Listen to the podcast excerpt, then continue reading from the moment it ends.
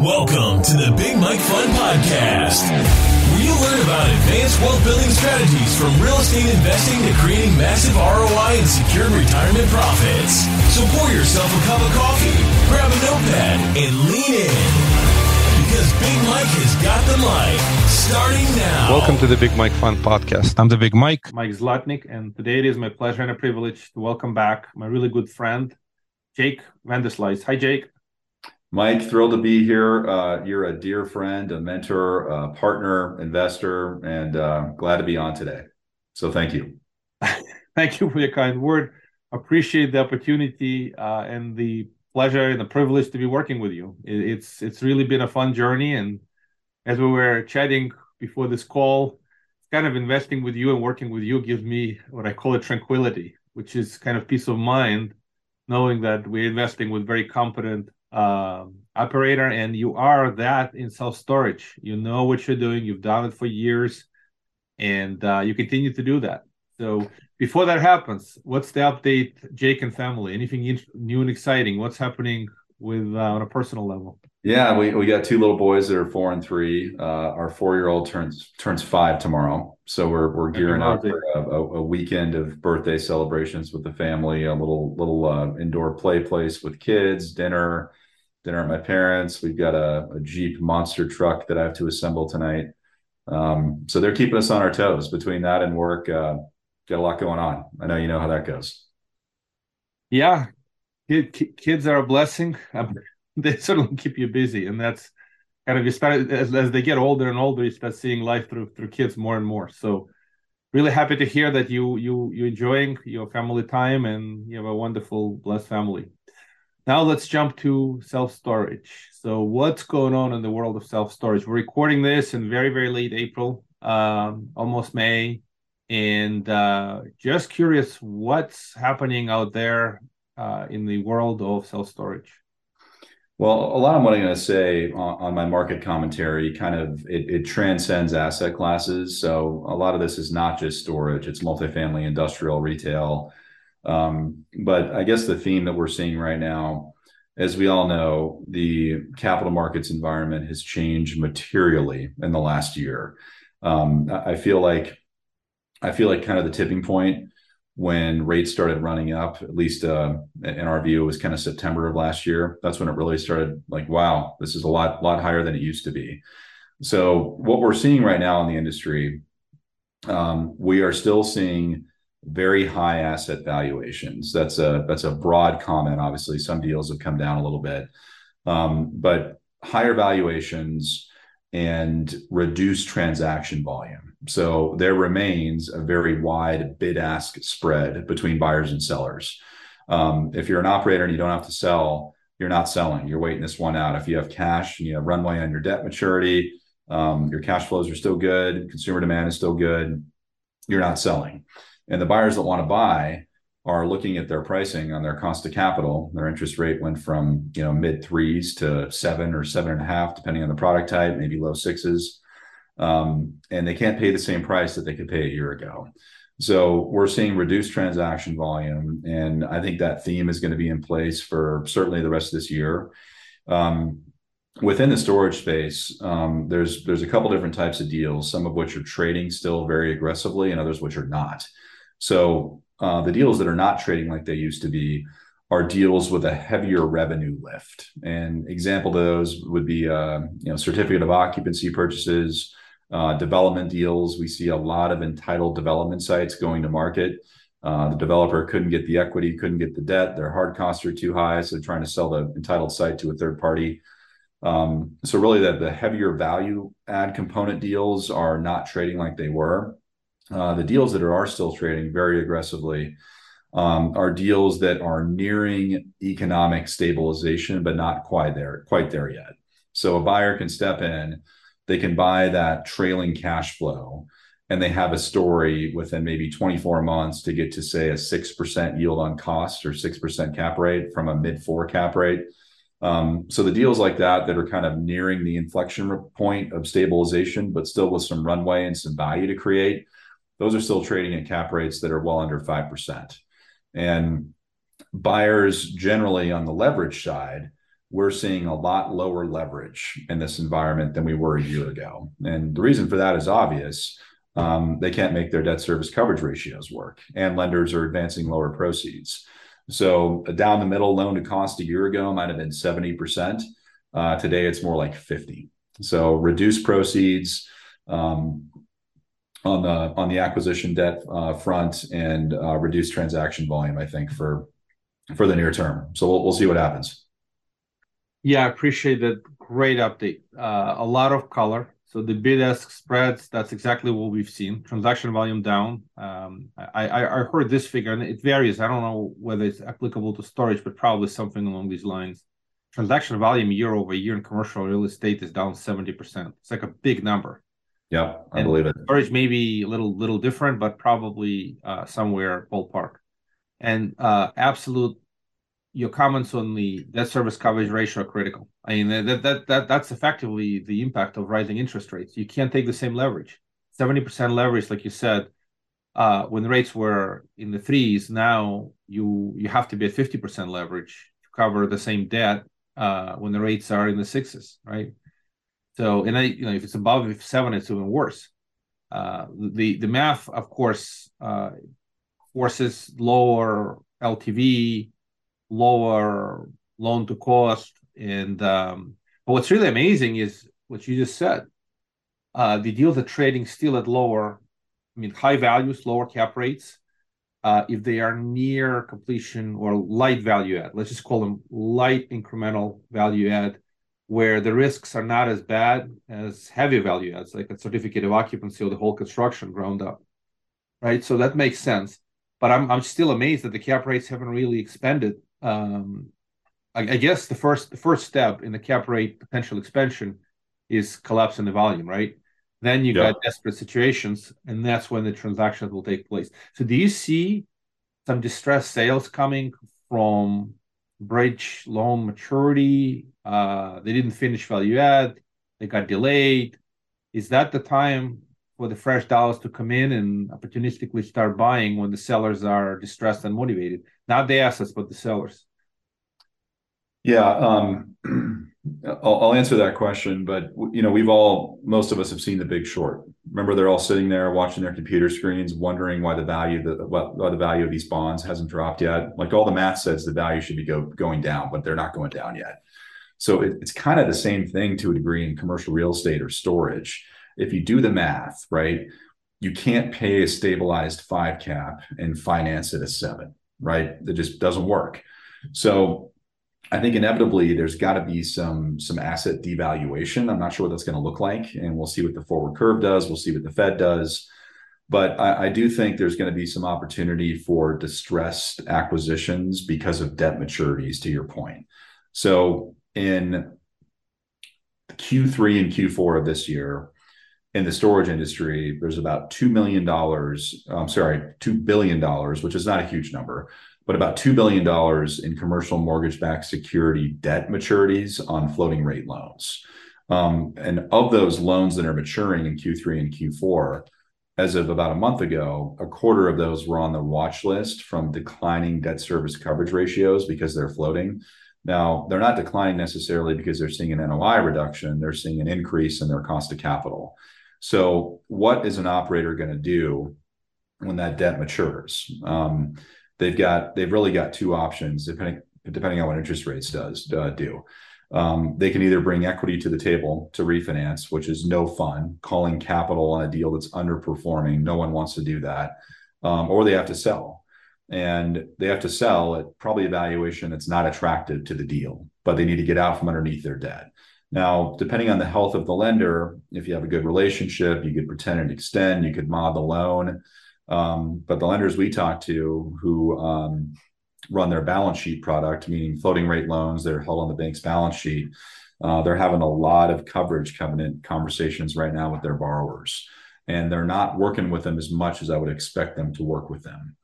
Um, so I think there'll be some opportunity, not just in storage, but multifamily, really all asset classes when someone was attracted to a, two and a half percent debt uh, interest rate in 2020 on a floater, stressing their model up to a four, saying, okay, we're going to refi at a four, a four and a half. That's nice and conservative. We're going to hit our NOI projections.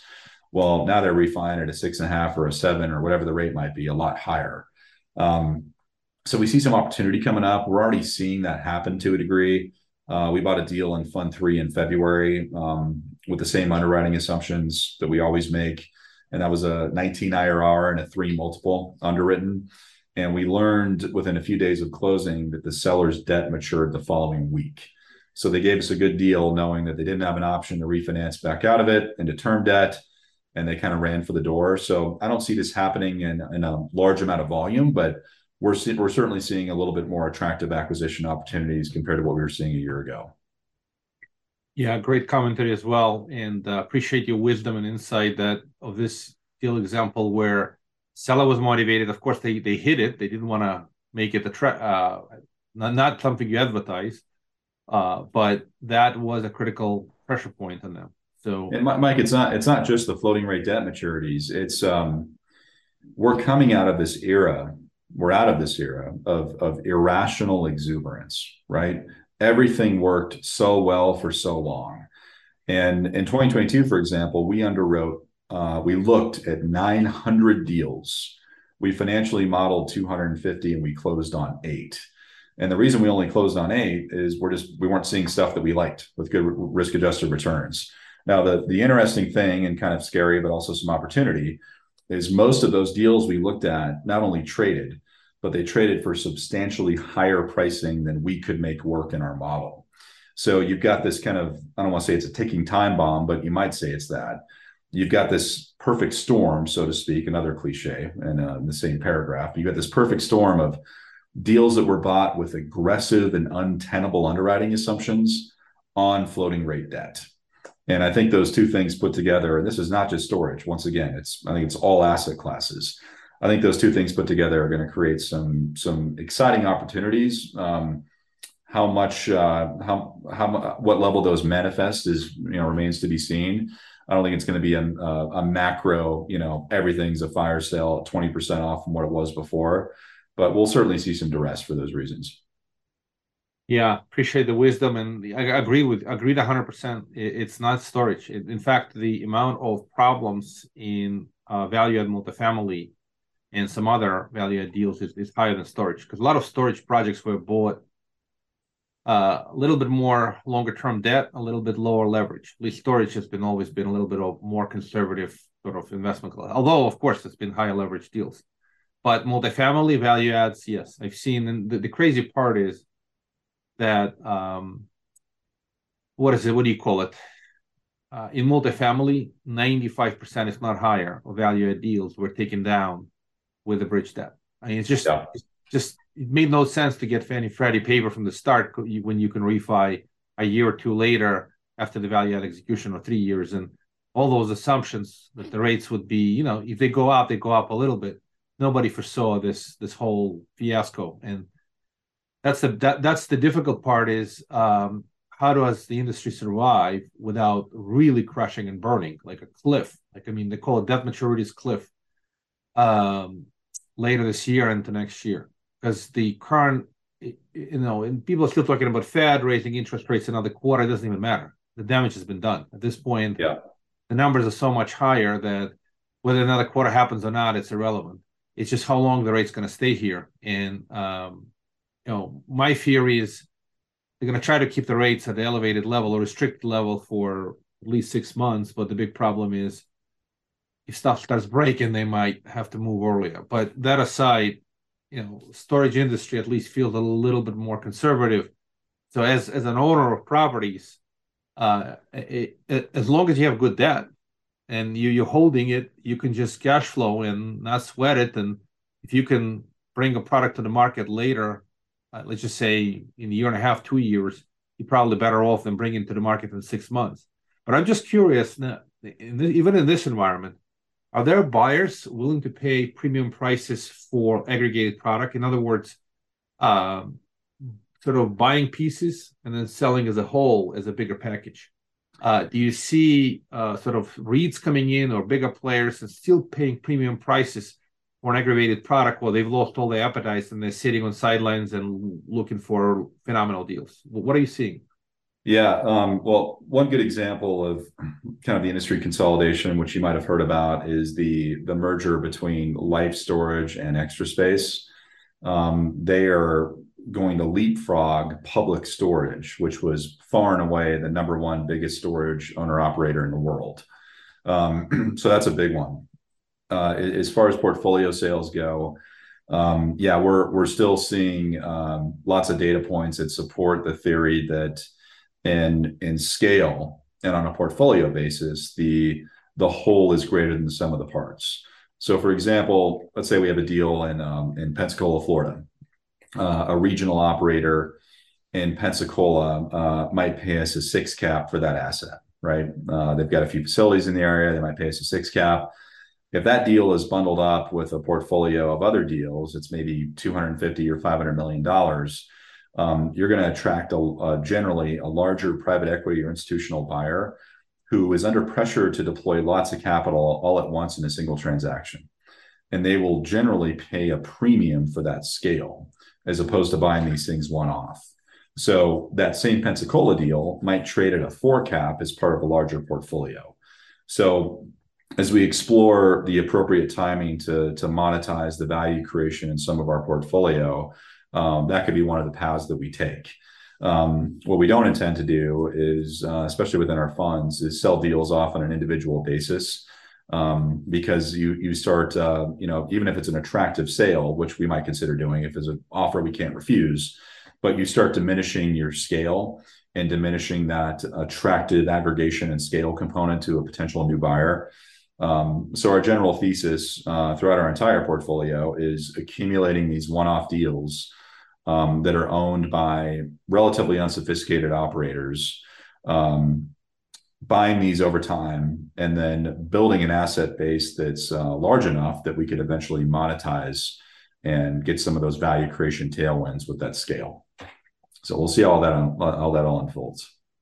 Yeah, that, that makes sense. It's it, it's uh, like you said, you have two large public companies merging uh, to create even a bigger one. There's economy of scale there, and then even on a smaller scale, uh, it, it's a big dollar deployment problem for those large operators, and they're willing to pay premium prices, lower cap rates for, uh, for you know consuming a lot of product. So it makes a lot of sense. But uh, how does it work in a much high interest rate environment. What bothers me most is is a negative spread. So uh, you have a negative negative spread. Uh, well, the spread was positive when the rates were very low, and then the rates risen so fast that the spread uh, between the um, the cap rate and the interest rate has gotten negative and substantially negative. You're buying at a cap rate of five and you're paying seven, that's negative 200 basis points, negative 2% spread. It's a crazy spread. So only way you can meet the SCR with very low leverage. And um, it's it's obviously very speculative, dependent on two things. One, raising rents, right? So you can tolerate the negative spread for so long as long as rents are inflating, right? That's that's one. And two, you expect the rates to cycle back down, right? If the rates cycle back down, yeah, you can refi and then you can tolerate this negative spread. So, what are your thoughts? Yeah, on, on these negative spreads, you're you're exactly right. Buyers are buying on speculation, and the speculation is driven around their their pro forma ability to increase net operating income and increase revenue. Um, and really, when you're when you're talking about a going in cap rate, you've got to put some context around the deal type. So if we buy a C of O acquisition, certificate of occupancy acquisition, where we're buying a, a new facility, but we're buying it empty, um, our going in cap rate on trailing revenue is negative, right? We're buying a deal with no revenue, lots of expenses, and the the metric of a going in yield on cost is kind of not applicable there. Um, so you're right, people are buying these with negative spreads, but what they're modeling out is you know a, a trailing yield on cost say of a four. They're financing at a seven but they're they're believing in two things. Number one their ability to grow noi over time uh, to get to at least a point where they're covering their debt service. And then secondly they're believing in a moderation of the interest rate environment right? They're believing that things are going to peak fairly soon and then maybe this year, maybe next year, start to kind of come back down to earth. Um, but yeah, if you're because values are still high, uh, your only option for coverage is lower leverage, right? And you um, buyers are just betting on that ability to grow NOI. Um, how that turns out in the in the coming quarters and years uh, remains to be seen.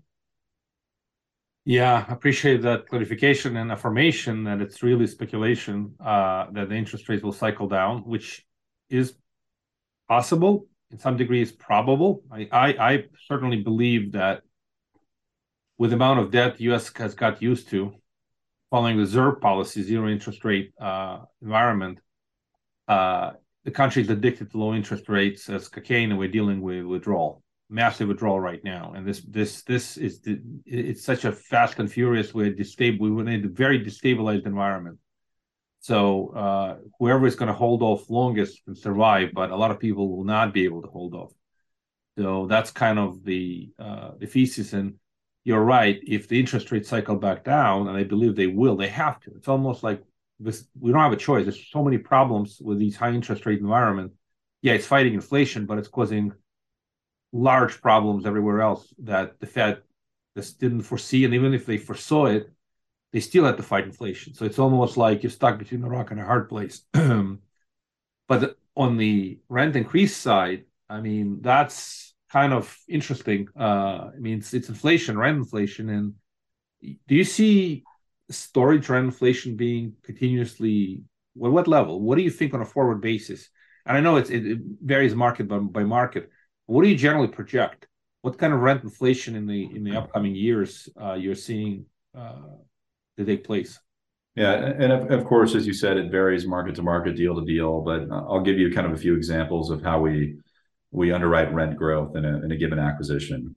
So if we're buying a, a kind of a down the middle deal, would be a property that's maybe mid 90s physically occupied, but economic occupancy is maybe 70%. Um, and that means that the in place revenue is 70% of where it should be based on market rates. So on a deal like that, we have a heavier NOI growth lift in the first couple of years of operations as we begin bringing below market customers up to market rates. Um, and then one other deal example, then I'll kind of tie the two together. Let's say we buy a C of O deal or we we build a new construction deal in a, in a single asset syndication. So in those first couple of years of operations, you're mainly focused on physical occupancy growth more so than economic. So you're filling up units at below market rents just to get revenue in. And then once you reach physical stabilization, you start to play with the revenue management by increasing rates on higher demand unit types over time. Um, so after we're nearing stabilization, we generally model um, three to four percent rent growth for the remainder of the whole period, just kind of depending on the market.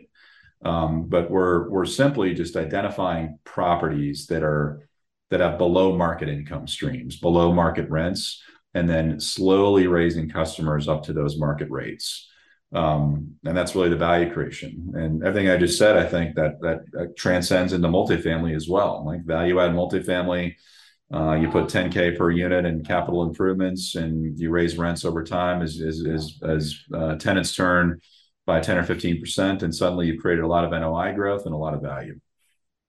So yeah, after stabilization, or nearing stabilization. It's a heavier lift in NOI growth the first couple years, depending on the deal, and then kind of three to five percent steady eddy from there. Yeah, I appreciate that. So, so that's what I was looking for. It's kind of, I guess, stabilized uh, asset uh, inflation, three to four percent, which is nothing to sneeze at, but it's not ten percent inflation during kind of you know post COVID rapid. Uh, but the, the the other key key comment is value add, and the value add uh, is you're buying it right, and then you're just pushing the rents up to the market, which is it, it's a value add in essence. And at least in storage, the value add you don't have to heavily renovate these units. In multifamily, typically you're dealing with classic look and older units. Now, I will love both asset classes. So, but a multifamily requires more work versus, I guess, storage where you just took over those units. They're trading less than uh, the market. Maybe you need to do a little fresh paint, but that's about it, right? There's nothing to renovate in a in the storage uh, box. Yeah, and to, to expand for a moment on the on the phrase value add, um, one of the reasons that uh, I'm sure you and of course we like commercial real estate investing, and I'm kind of putting multifamily in that bucket. Um, we did a lot of single family homes over the years, uh, well over a thousand. And generally in single family, if you're if you're accumulating a rental portfolio, your your returns are mainly going to be from potential appreciation, right? A little bit from cash flow, but mainly from the the value of the asset going up on a sales comparison approach, right? You buy a deal for a hundred grand, uh, similar brick ranches in the neighborhood. Five years later, are trading for two hundred. You've created a lot of value. Well, you didn't actually create that value. The market did for you. And one of the cool things about commercial real estate investing is we are all actually we're forcing that appreciation we're making that appreciation happen. We're not buying a deal for $10 million and just kind of hoping that in 10 years it's going to be worth 15 or 20 just because the market's going to go up. We're we're making it increase the value increase that value by growing rents, controlling operating expenses, and growing NOI. That's right. So yeah, that's the difference between value add investing and kind of investing at the core investing or at the um, essentially stabilized product. And yeah, in, in, just to be fair for the comparison to the uh, single family portfolios, normally if you buy them right at a, at a, steep discount and do the value add work, you still buy at a discount. The concept is the same. You can do value add in residential, you can do value add multifamily, you can do value add in uh, uh, in storage. But I did want to add this comment. My observation with the residential in today's environment, if you go into these, it's gotten so much harder to find these deals uh, to renovate and then to let's just say refinance and to sell.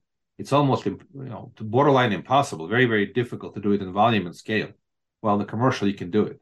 So on a one-off property, of course, but if you're running a profitable operation in the uh, commercial buy, fix, sell, turnkey space, it's got a whole lot harder than uh, doing this in storage or multifamily because you have no economy of scale. I mean, you can buy 300, 400 uh, doors or units in storage, even more, 500, 1,000 uh, on a big project, and the same multifamily, and you have great economy of scale versus uh, uh single family is just it, the management issue is bajillion times harder. So from that perspective, I think commercial. That's the reason we moved to commercial real estate. We still do some work in residential space, but in general, uh, the economy of scale exists in the commercial. Okay. Uh, any other thoughts on storage? So on a forward investment opportunity, um, you have a fund three. Talk a little bit about this. Let, us just give your fund three a little little overview. And um, so, what does your fund do? Fund three is doing right now. It's raising capital for what projects? And yep. if they're interested, how do they get a hold of you? Yeah, Fund Three is uh, we launched Fund Three in April of 22, and since then, through the end of February, we've closed on eight acquisitions totaling about uh, 56 million in gross capitalization. Um, they're they're deals that are a combination of kind of heavier value add, but also some deals that create current cash flow, uh, just based on the deal type. Um, we're only buying existing storage facilities. And we add value to these first with capital improvements nothing major as we pointed out earlier um, sometimes major but generally we're swapping out doors seal coating the asphalt new gate systems camera systems uh, renovating the leasing office and just making it um, basically a, rebrand. Um, but most of our value creation strategy is driven by our, our uh, ability to effectively grow NOI and bring those below market revenue streams up to market rates. Um, so we've got a few acquisitions in the pipeline that are in various stages of either LOI or contract negotiations. Um, we're seeing deal flow pick up a little bit, um, but uh, it's a it's still a challenging deal flow environment with that wide bid ask spread, which we touched on a few minutes ago. Um, so yeah, Fund Three is buying existing storage facilities and just adding value with more more effective management. Yeah, that's great to hear. Now, how would folks get a hold of you? What's what, what's the? Uh, we always love to talk shop about real estate. Uh, folks can email me, Jacob at vanwestpartners.com. Uh, go to our website, vanwestpartners.com, or hit me on LinkedIn, uh, Jacob Vanderslice. Yeah, I appreciate that. And uh, as you said, as you grow your fund three and you have fund two and fund one, the bigger the pie, maybe you could sell the whole thing at a better price one of these days. So from that perspective, there's always uh, kind of uh, economy of scale exercise. But in general, um, has it gotten harder? Well, I guess the answer to the question is almost obvious. Uh, the properties you bought a few years ago in your fund one and two, they're probably cash flowing way, way, way, way better than the fresh acquisitions because of the high interest rates. So you're forced to pay much higher uh, rates and have lower leverage. They assume you still have some cash flow, but it's a lot lower than uh, what it was a few years back. Absolutely, I think that's a that's a big um, that's a big big shift in expectations that investors need to have in this environment. Environment that if you're deploying equity into a private real estate syndication or fund, or really any real estate for that matter, your expectations for current cash flow need to be materially lower than they were a year or two ago. And that's really for two reasons uh, that are kind of obvious. One is interest rates have more than doubled. And secondly, asset valuations have not really moderated in general, but back down to where maybe they should be with that increased cost of capital. Um, but uh, we can't predict interest rates, we can't predict cap rates, um, but we can, to a reasonable degree, control net operating income. There's, of course, outside market forces so we are singularly laser focused on growing net operating income and in turn growing cash flow. And uh, hopefully the capital markets moderate. Um, we often say you you marry the deal, but you date the debt. Um, if it's a good deal with good fundamentals and the story makes sense, um, and the pricing is attractive and it's downside protected, you shouldn't not buy that deal just because interest rates are now at a seven versus a three and a half. That's that's an interesting way to put it. Marry the deal, uh, date the debt. So that's right. If, if the debt gets uh, less expensive, you find a cheaper a cheaper date.